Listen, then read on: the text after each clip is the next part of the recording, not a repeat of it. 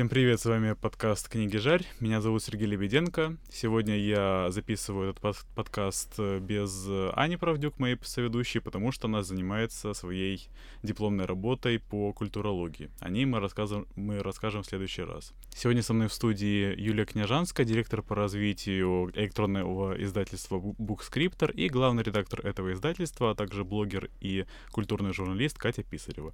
Привет, Катя, привет, Юля. Привет.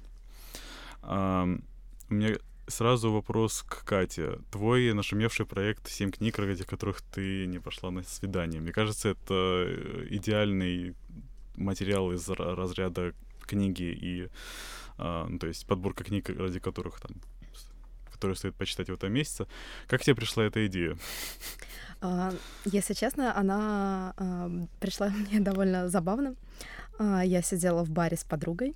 Вот, и мы обсуждали проблемы современной литературы, проблемы современной журналистики и о том говорили, почему сейчас практически не принято читать книги и как заставить людей, которые не хотят это делать, следить за тем, что выходит на книжный рынок. Вот, и я придумала вот такой проект. Я сказала, что довольно приятнее полежать дома с книжкой, чем пойти на какие-нибудь встречи с неизвестными собеседниками или известными, но довольно скучными. Вот, и родилась идея такого проекта. Я решила составить список из 7 книг на каждый день недели. И это еще отсылка к 7 смертным грехам. Вот, и составить такой вот список книг, которые так или иначе доставит вам больше удовольствия, чем какие-то странные, непонятные встречи. А, кстати, о странных встречах. Какая была самая странная? Это уже была моя вторая колонка. Это была вторая часть. Спиддейтинг. Да, спиддейтинг, быстрое свидание, на которое меня затащила моя подруга из «Коммерсанта». Вот, она предложила мне вот такой экспириенс — сходить сразу на 11 свиданий. Я выбрала из них 7 самых интересных и сравнила героев с 7 книгами, которые вышли за последние полтора года. Вот. И это было довольно странное свидание одновременно с 11 людьми, которые, в принципе, не знали таких... Не просто не знали то, что происходит в книжном мире, и что такое диджитал-книгоиздание, например. Они не знали, что такое культурная журналистика, почему люди читают «Медузу», и вообще, что такое «Медуза». И самый прекрасный вопрос был у меня, что такое Галина Тимченко. Вот, ну вот такой был экспириенс, вот, собственно, это была вторая колонка. Вот, посмотрим, что будет с третьей. Блин, люди, конечно, странные, но... Тебе не начали писать там после того, как ты написала эти колонки, типа, вот у меня есть книга, и я хочу пригласить тебя на свидание, давай совместим книгу и свидание как-нибудь вот в таком плане? Нет, в таком плане мне не стали писать, к счастью или к сожалению. Вот мне начали писать люди, например, в таком формате, что я зря просиживаю свои красивые части тела, и обязательно нужно сходить на свидание с ними, и тогда мой проект закроется. Потому что они явно лучше, чем любая из книг, которую мне может предложить современная русская литература. Вот, когда я говорила о том, что в зарубежной литературе тоже могут быть какие-то достоинства, которые явно лучше, чем они говорили мне: нет, просто сходи и посмотри. Незачем тебе сидеть дома и читать.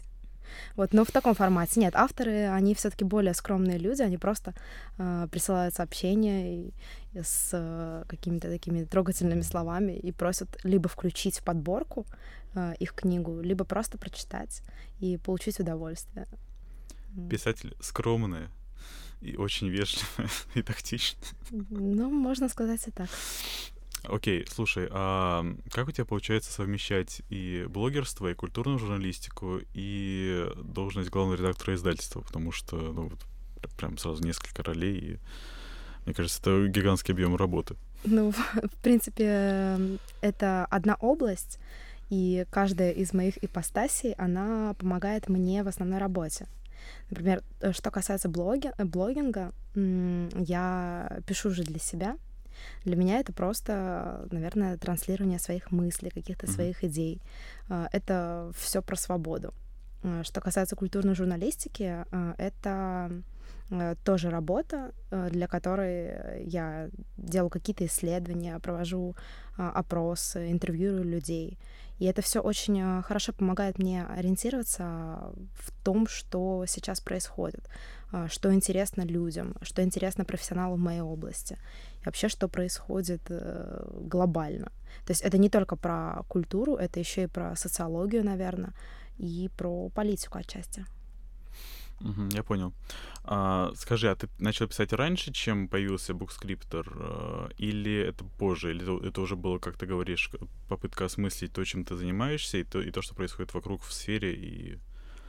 Ты имеешь в виду мой телеграм-канал или вообще и телеграм-канал, художественную литературу? И телеграм-канал, и, скорее, публицистику. Да, намного раньше я начала писать, еще когда училась в институте. Вот. Литературном? Да, в литературном институте я писала художественные тексты, и я писала про театр.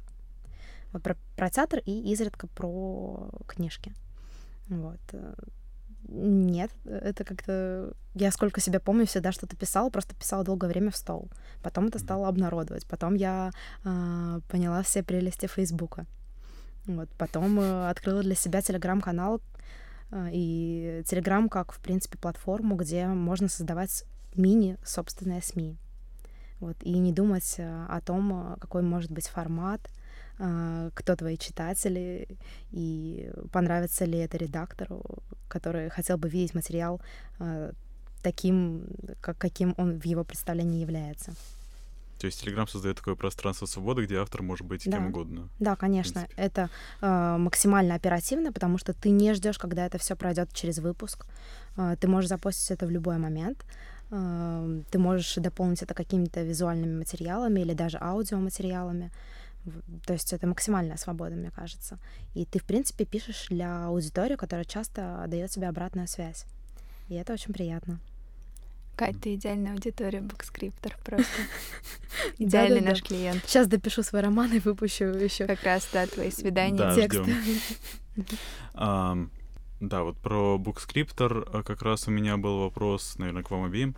Как вообще появилась идея электронного издательства и с чего все началось? Ну, то есть сейчас есть, условно, три крупные площадки. Это Ридеро, Литрес, Самиздат и Bookscriptor. И все три сейчас... У всех троих есть свои премии для начинающих. И вот всегда интересно сопоставлять пути, как кто пришел к какой-то идее. Вот это вопрос, наверное, к Юле, потому что она появилась в проекте с самого начала. Она его создатель. Нет, я не создатель. Я появилась в проекте... почти 2 года назад. На самом деле проект появился чуть больше 5 лет назад. Он был создан как диджитал-издательство на основе литературной учебы. Это издательство, которое есть внутри центра, где мы развиваем наши проекты. И как раз у литературной учебы есть своя литературная премия, Горьковская литературная премия. И так получилось, что на вручении призов один из лауреатов обмолвился, что сегодняшнему автору очень сложно найти своего читателя, очень сложно издать книгу. Это требует больших вложений, очень много времени и, к сожалению, не всегда окупается. Это натолкнуло издательство литературной учебы и его акционеров подумать над альтернативой в виде онлайн-площадки. Вот, так мы начали потихоньку работать над созданием диджитал-истории. Мы смотрели, что есть за рубежом. Я думаю, что первично для всех таким небольшим бенчмарком был Amazon, который создал self-pub-платформу.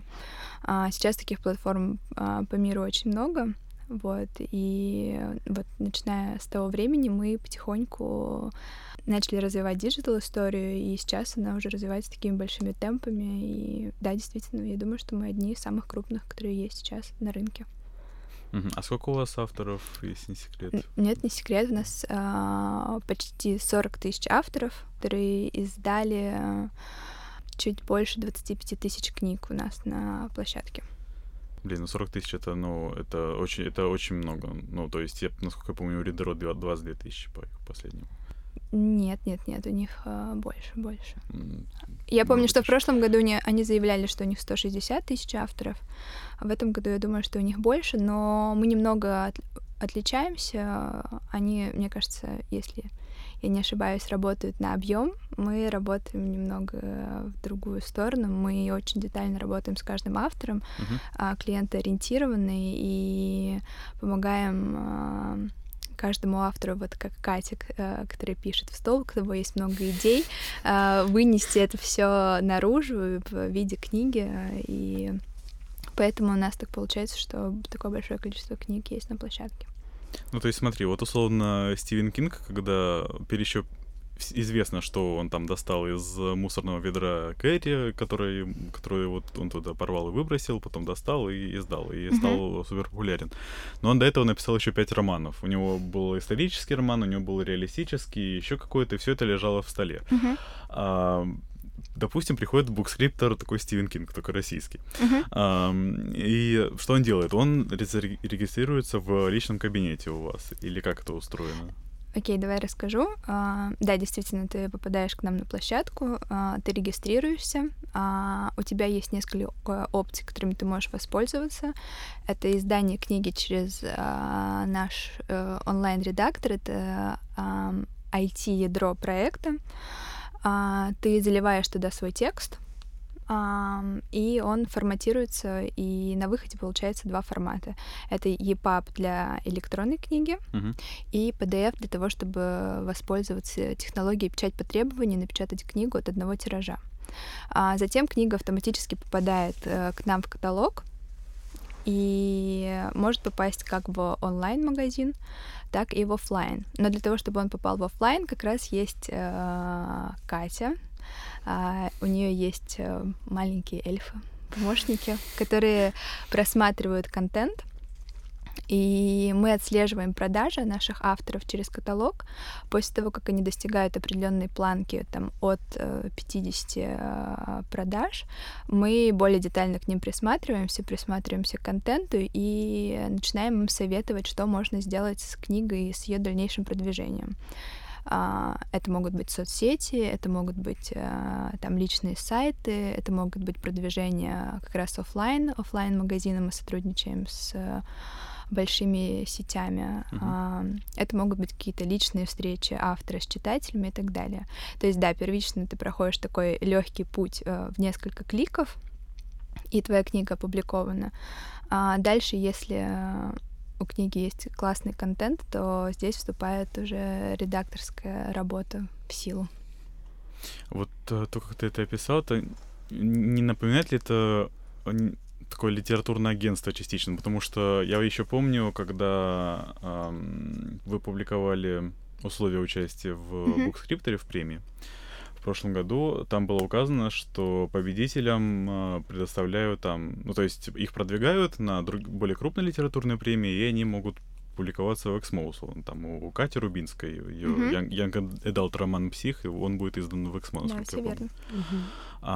То есть получается, что электронное издательство, ну, такое частично агент, то есть приходит к нему автор, публикует свою книжку в электронном издательстве, а дальше уже издательство продвигает его, где, ну, если это достойная книга, где возможно, или нет, или это все-таки что-то свое. Ну, это наша позиция. Мы же, в принципе, заявляли в премии о том, что наш такой небольшой слоган — это «Мы верим в новую русскую литературу». И мы, конечно, не эгоисты, мы хотим помочь начинающим авторам. Если они действительно талантливые, умные и перспективные, было бы, наверное, грешно их не пустить в какое-то большое плавание. И поэтому мы в авторов, в которых мы верим, мы вкладываем свои силы, время, мы стараемся продвинуть их, не знаю, в средства массовой информации или помочь просто им дойти до редакторов. Вот как случилось с Катей Рубинской. которая победила у нас в Янгэдальт номинации в премии Bookscriptor. Вот, мы ее передали в Эксмо, предварительно все обсудив с руководством Эксмо, вот, порекомендовав ее и поручившись за нее. Нам было важно, чтобы у автора была возможность все-таки выйти на широкого читателя, потому что, естественно, диджитал-площадка — это классно и мобильно, и очень перспективно, но для многих авторов все-таки бумага остается бумагой, и классическое издательство у них в приоритете. Вот, а мы как бы выступаем, знаешь, это отчасти какое-то такое покровительство или родительское отношение к нашим авторам. Вот Юля говорила о том, что мы клиентоориентированы. Действительно, мы стараемся относиться к нашим авторам как важным людям, которым мы хотели бы помочь, в которых мы действительно сами верим. Вот если ты посмотришь даже на охват по СМИ той же Кати, вот мы действительно старались рассказать о ней максимально широко и всем возможными способами, потому что мы правда в нее верим, вот, и правда надеемся на то, что у нее большое будущее. Вот и Катя сейчас пишет несколько других произведений, вот надеемся на то, что Эксмо понравится сотрудничать с нами и с Катей, и у нее будет большое будущее как у писателя.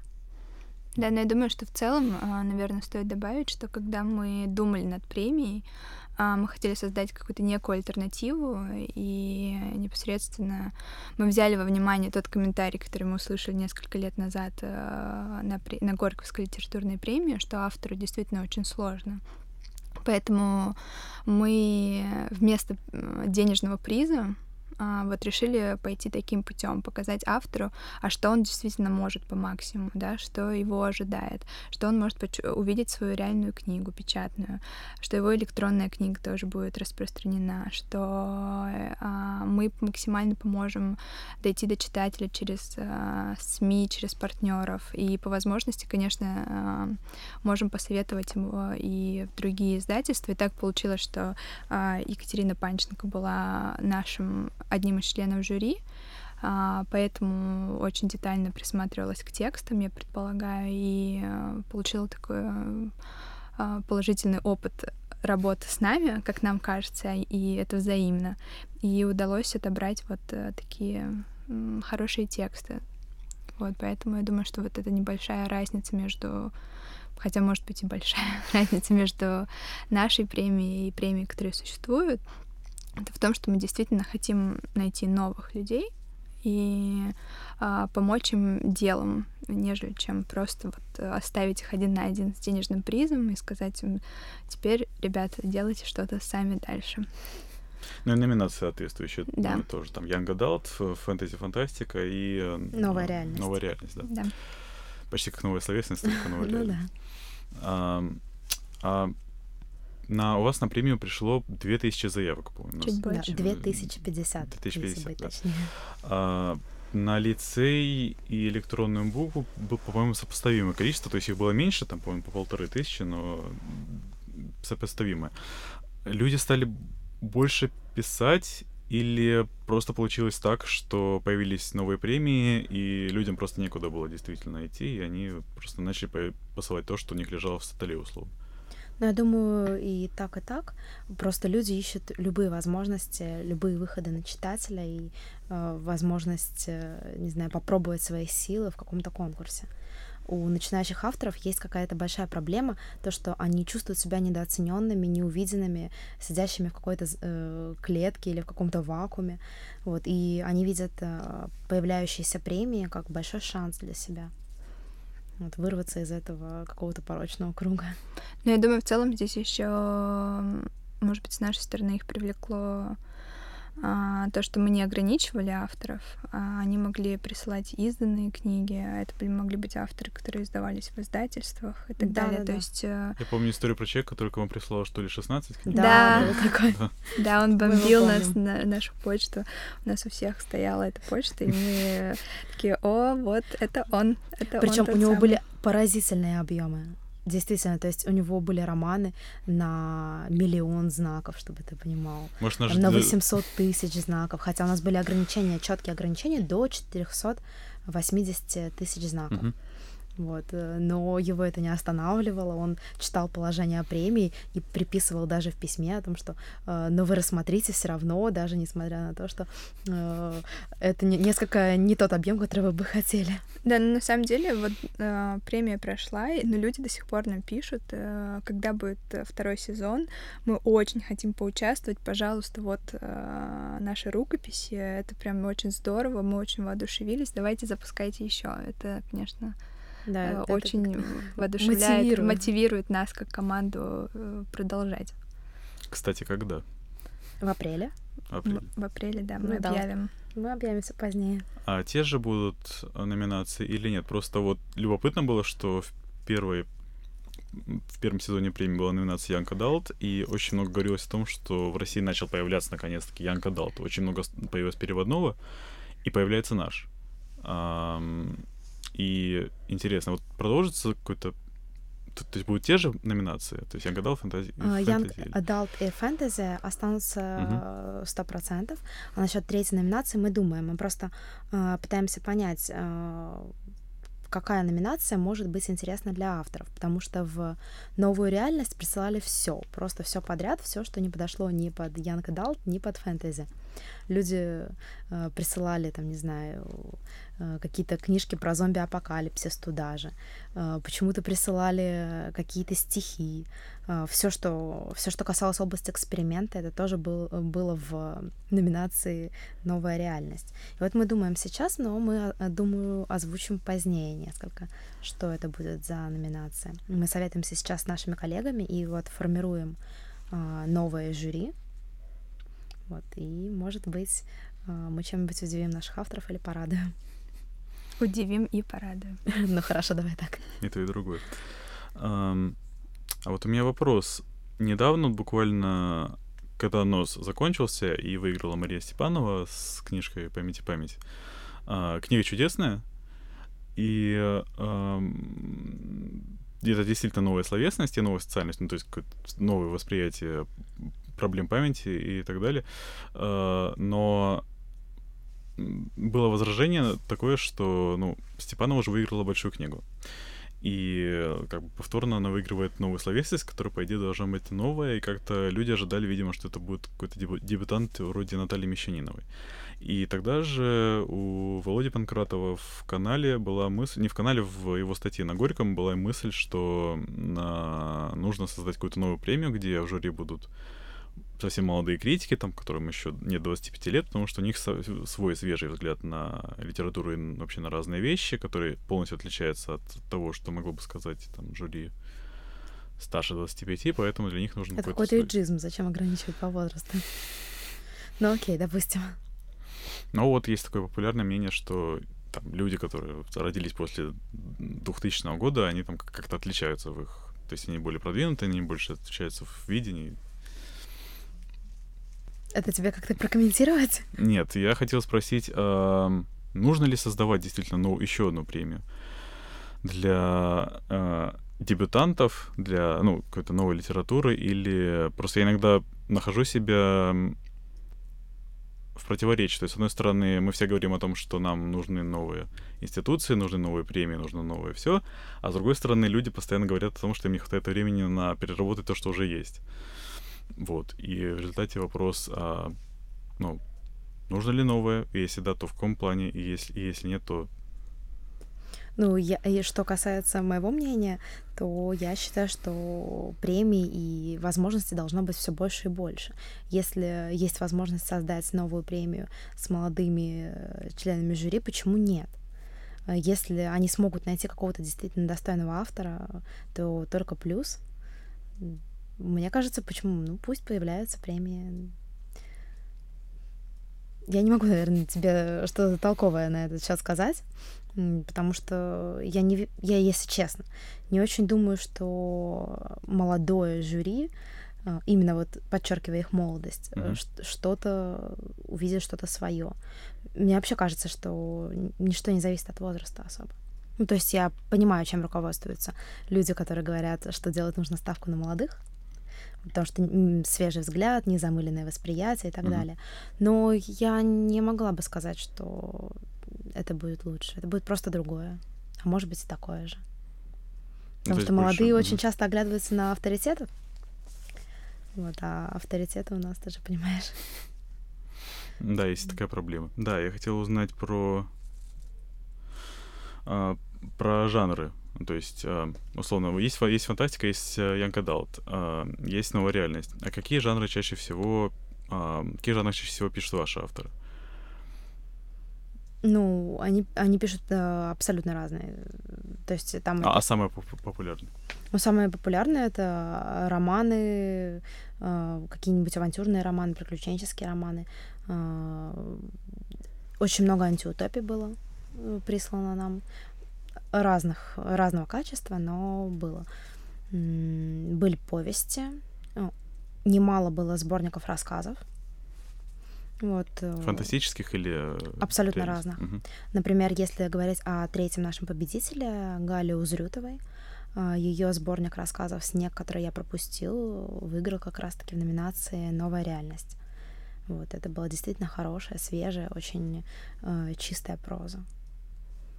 Ну вот, наверное, в таком формате как-то. У нас, кстати, очень много сейчас книг, такой блогинг, когда люди... Книга-блог? Да, создают контент там на YouTube, Facebook, Telegram, потом это перерабатывают в книгу и выпускают. Сейчас этого становится вот все больше и больше, от месяца к месяцу мы наблюдаем такой тренд. То есть такая книга, как статус себе показать, что... Да. То есть... Да, это очень интересный такой тренд, мы за ним наблюдаем пристально и там смотрим, что можем с этим делать, какие новые продукты создавать именно для этой аудитории. Потому что у критиков, ну, условно, критиков-блогеров, типа там Юзефович или Поляринова, у них же то же самое. То есть они выпускают сборники, которые состоят из статей, которые уже были написаны. Там, о чем говорят бестселлеры, там 2 килограмма слов у Поляринова. Это что? Это попытка как-то осмыслить свою то, что ты сделал, или попытка отследить какой-то тренд или что-то еще. Потому что те же статьи, их можно нагуглить и там. Но удобнее все же читать книжкой. А, то есть это просто. То есть книга. Мне кажется, все еще... это отчасти про удобство. Ну да, здесь еще есть такая тема, что пока ты находишься там условно на хайпе, они пытаются воспользоваться всеми возможными способами, и некоторые рассматривают это как дополнительный источник дохода, выпустить книгу. Некоторые все-таки тешат свое самолюбие и говорят: ну у меня такая большая аудитория, и она настолько активна в Фейсбуке, что если я выпущу книгу, она тоже будет достаточно популярна, и они пытаются вот через это самореализоваться.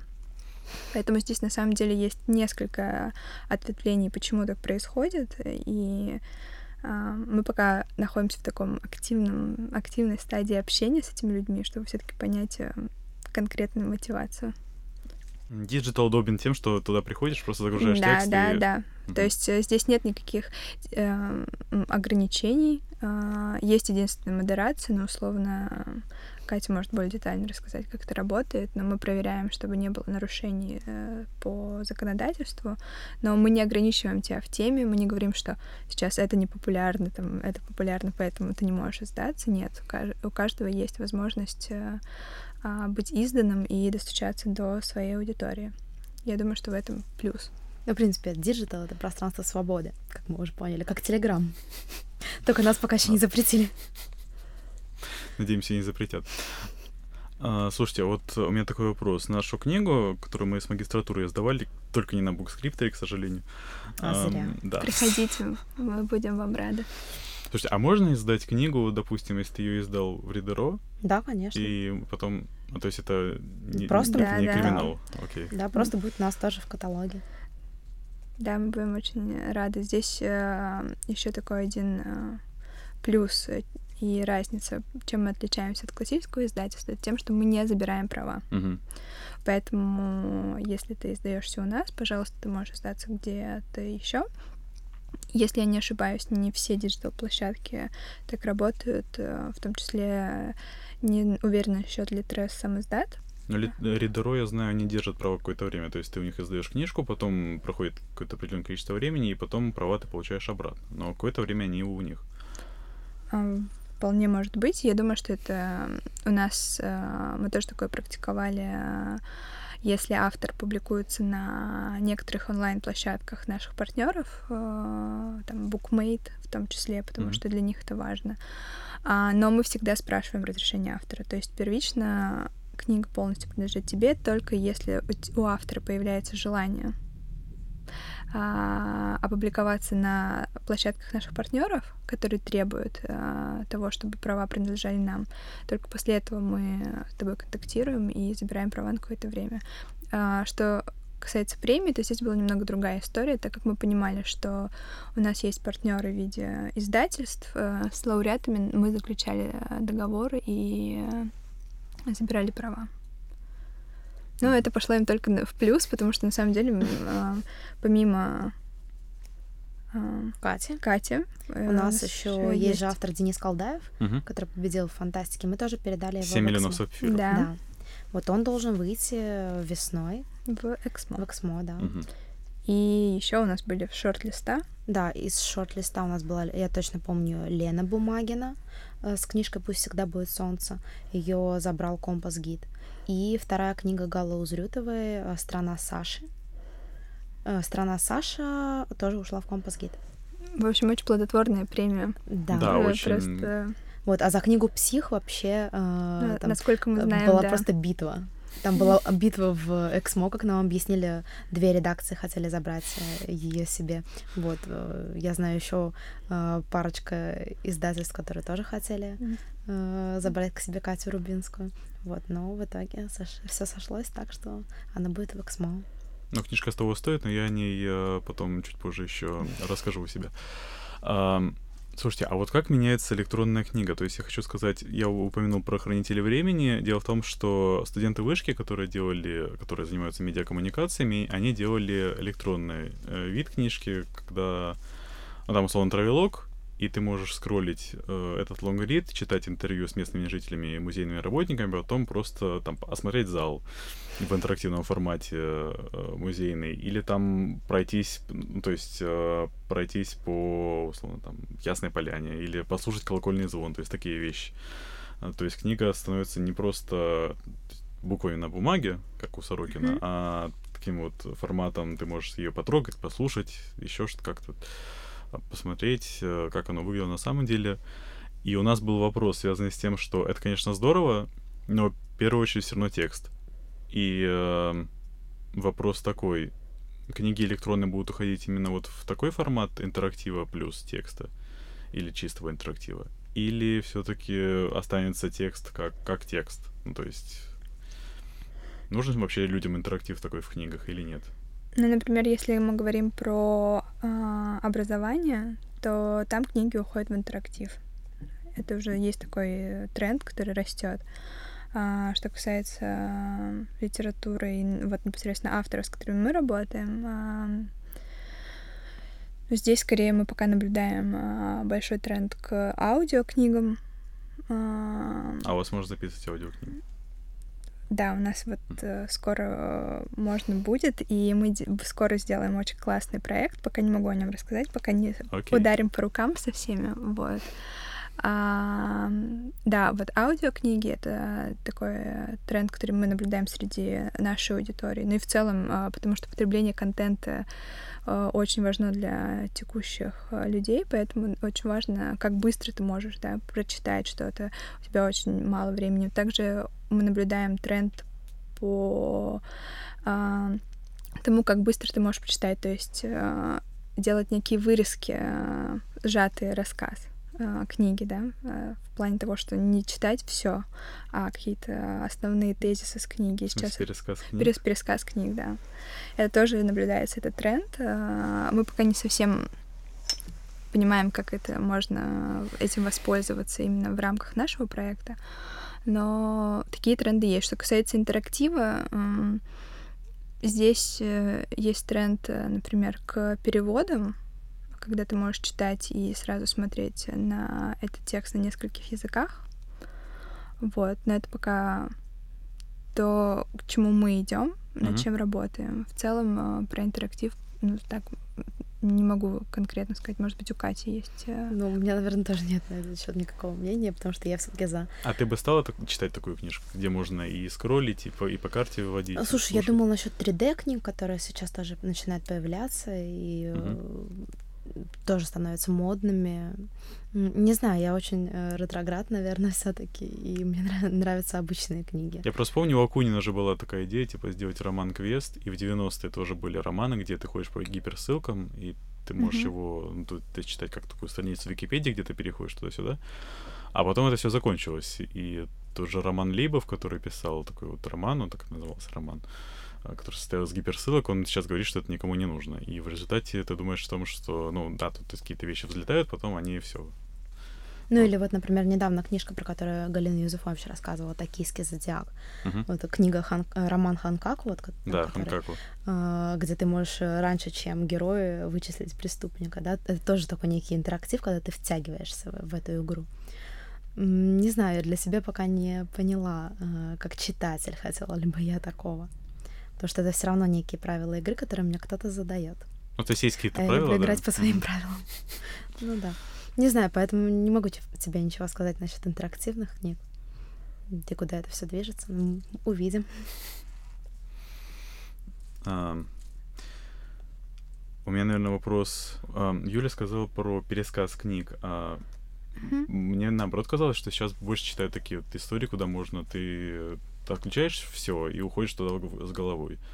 То есть какую-то большую, ты открываешь большую книжку и читаешь ее как, ну, как смотришь сериал. То есть ты следишь за кучей персонажей, за то, что с ними происходит. И, по-моему, Александр Гаврилов говорил о том, что книга становится таким... то есть популярными становятся книги, где сюжет топчется на месте, как у Мартина, там, условно, в «Игре престолов». Там что-то происходит, потом они еще полкниги просто болтают, там ничего не происходит, потом что-то происходит снова.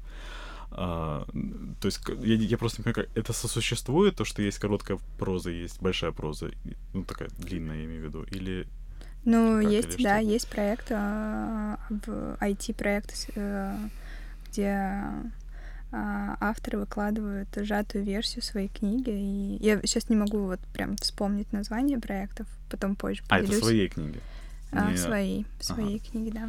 Просто я подумал, что, может, они пересказывают чужую книгу, и теперь делают отдельную книгу о пересказах чужих книг. Нет. Ну, это Брифлеру. Это Брифлеру, да. Да, именно своей книги. Поэтому... Ну, потому что, на самом деле... Да, на самом деле мы живем в очень быстро развивающемся мире, у людей очень мало времени, и, допустим, вот, когда мы говорим про премии, да, про то, что появляется такое большое количество контента, его нужно успеть переработать, потому что вышло там очень много книг за год, ты хочешь все узнать, поэтому ты читаешь какие-то выжимки, понимаешь, цепляет тебя или нет, и потом принимаешь решение, стоит ли тратить тот час времени, который у тебя остается в большом мегаполисе, на то, чтобы эту книгу действительно прочитать. Поэтому, вместо свидания. Вместо свидания, да, потому что тут еще свидание, работа и еще и книга, поэтому, да, конечно. Да, еще есть кинематограф, за которым тоже можно следить. И сериалы. Да. Даже «Игра престолов». Да. Очень много возможностей. А нон-фикшн вы как делаете, издаете? Да, или... конечно, у нас есть огромный раздел в каталоге нон-фикшн. У нас много авторов по психологии. Вот, есть авторы-путешественники, которые пишут просто про свои какие-то странные трипы. Например, в смысле трипов путешествий, а не то, о чем ты подумал. Это важное уточнение, да? Да, это важное уточнение. Мы не нарушаем законодательство, поэтому все наши путешественники путешествуют по вполне конкретным местам. Вот. Много всяких книжек типа лайфхаки. Вот, всякие избавления от стресса, медитации, книжки про еду. Вот, из таких книг, которые еще мне помнятся, «Семейная психология в исламе» была книга, которую у нас автор заказывал печатным тиражом, по-моему, 1000 экземпляров, если не больше. Интересно. Да, довольно любопытно, я прочитала даже. Но путешественников очень много. Но путешественников действительно много, потому что среди них много блогеров. Вот, и это блогеры, которые, в принципе, знают, на какую историю ориентироваться, и которые знают, как это продать. Вот, ну, то есть нон-фикшн пользуется популярностью. Ну, то есть та же история, у тебя есть блог, ты хочешь собрать записи из блога там за разные годы в какую-то формат, который ты можешь показывать и рассказывать о нем, и у тебя получается книжка. Да, это на самом деле очень перспективная штука, вот, и немножко раскрывая наши ближайшие тайны и планы, расскажу о том, что мы сейчас планируем такой небольшой проект, такой конкурс с дружбой народов для блогеров.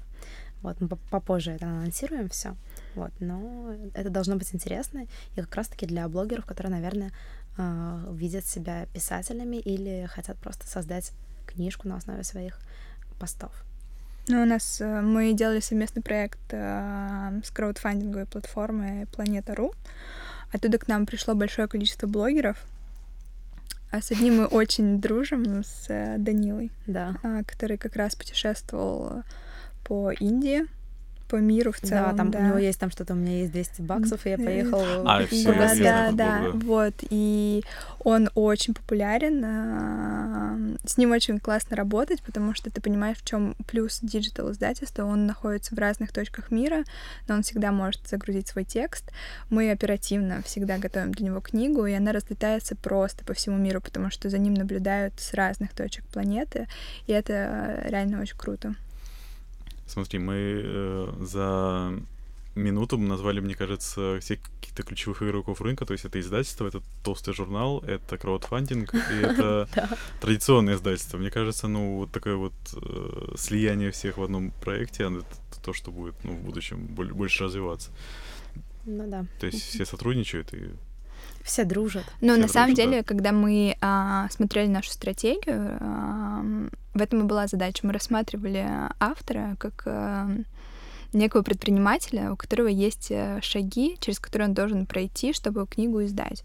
То есть первично, если у него есть идея, он часто обращается в школу писательства, чтобы эту идею как-то реализовать. Потом мы смотрели, что автору нужно... какие-то финансовые вложения, поэтому мы заключили партнерство с Планетой, чтобы у авторов была возможность эту книгу профинансировать.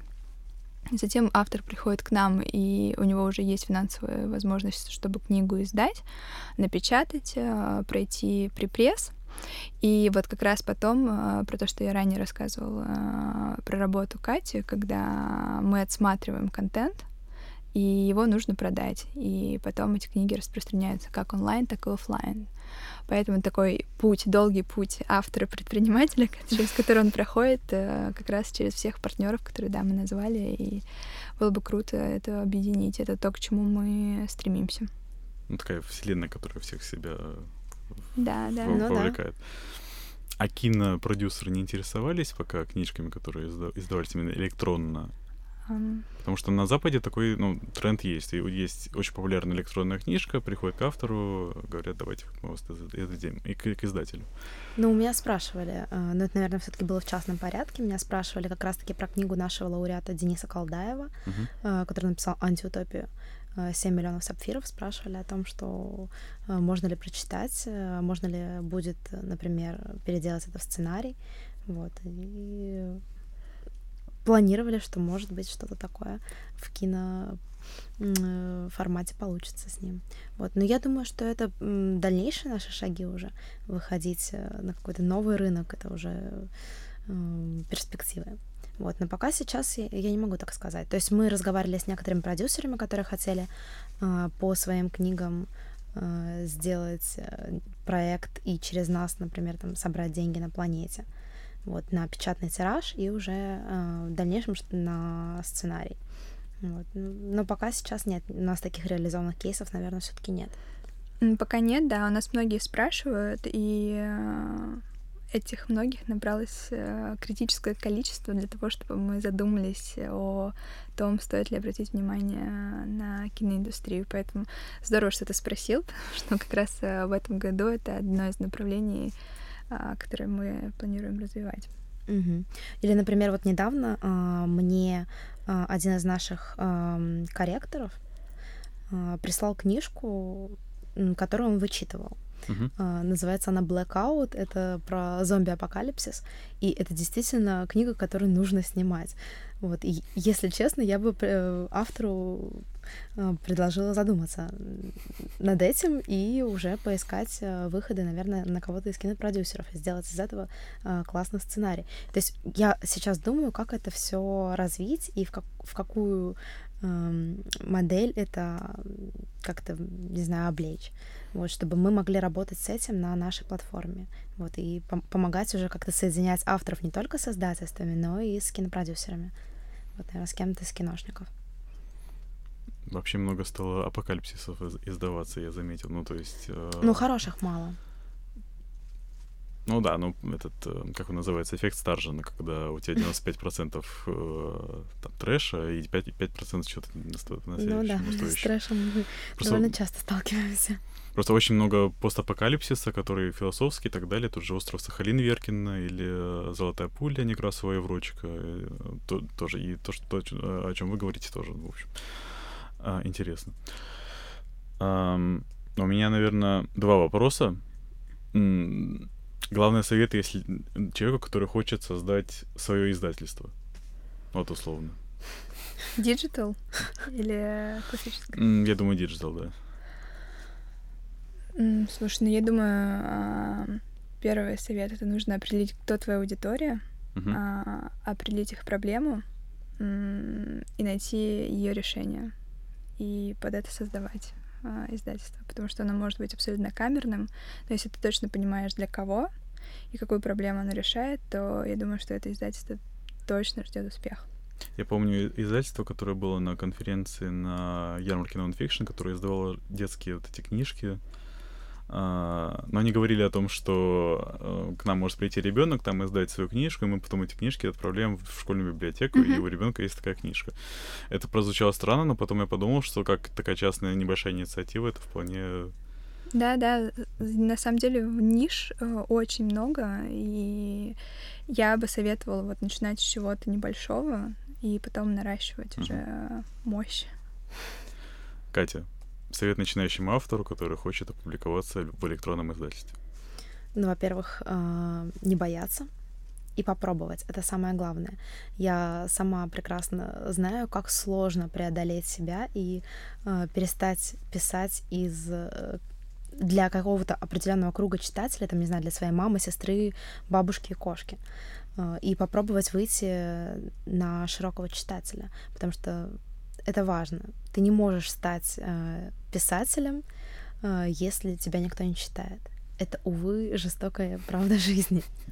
Вот. Если ты писатель, то ты адресуешь свои мысли кому-то.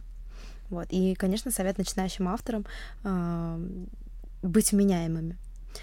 И трезво оценивать свои силы и не бояться. Наверное, такие советы. Вот ничего нового такого я не посоветую. Да, для всего остального есть Bookscriptor. Очень клево. Друзья, если вы хотите опубликовать свою книгу, которая лежит у вас в столе, или рукопись, или заметки о книге, которую вы написали и хотите о ней рассказать, обращайтесь к Bookscriptor, вас напечатают. И следите за возможностями, их становится все больше, и, наверное, это хорошо. Это точно хорошо. С вами был Сергей Лебеденко, Юлия Княжанская и Катя Писарева. Всем пока. Спасибо. Пока.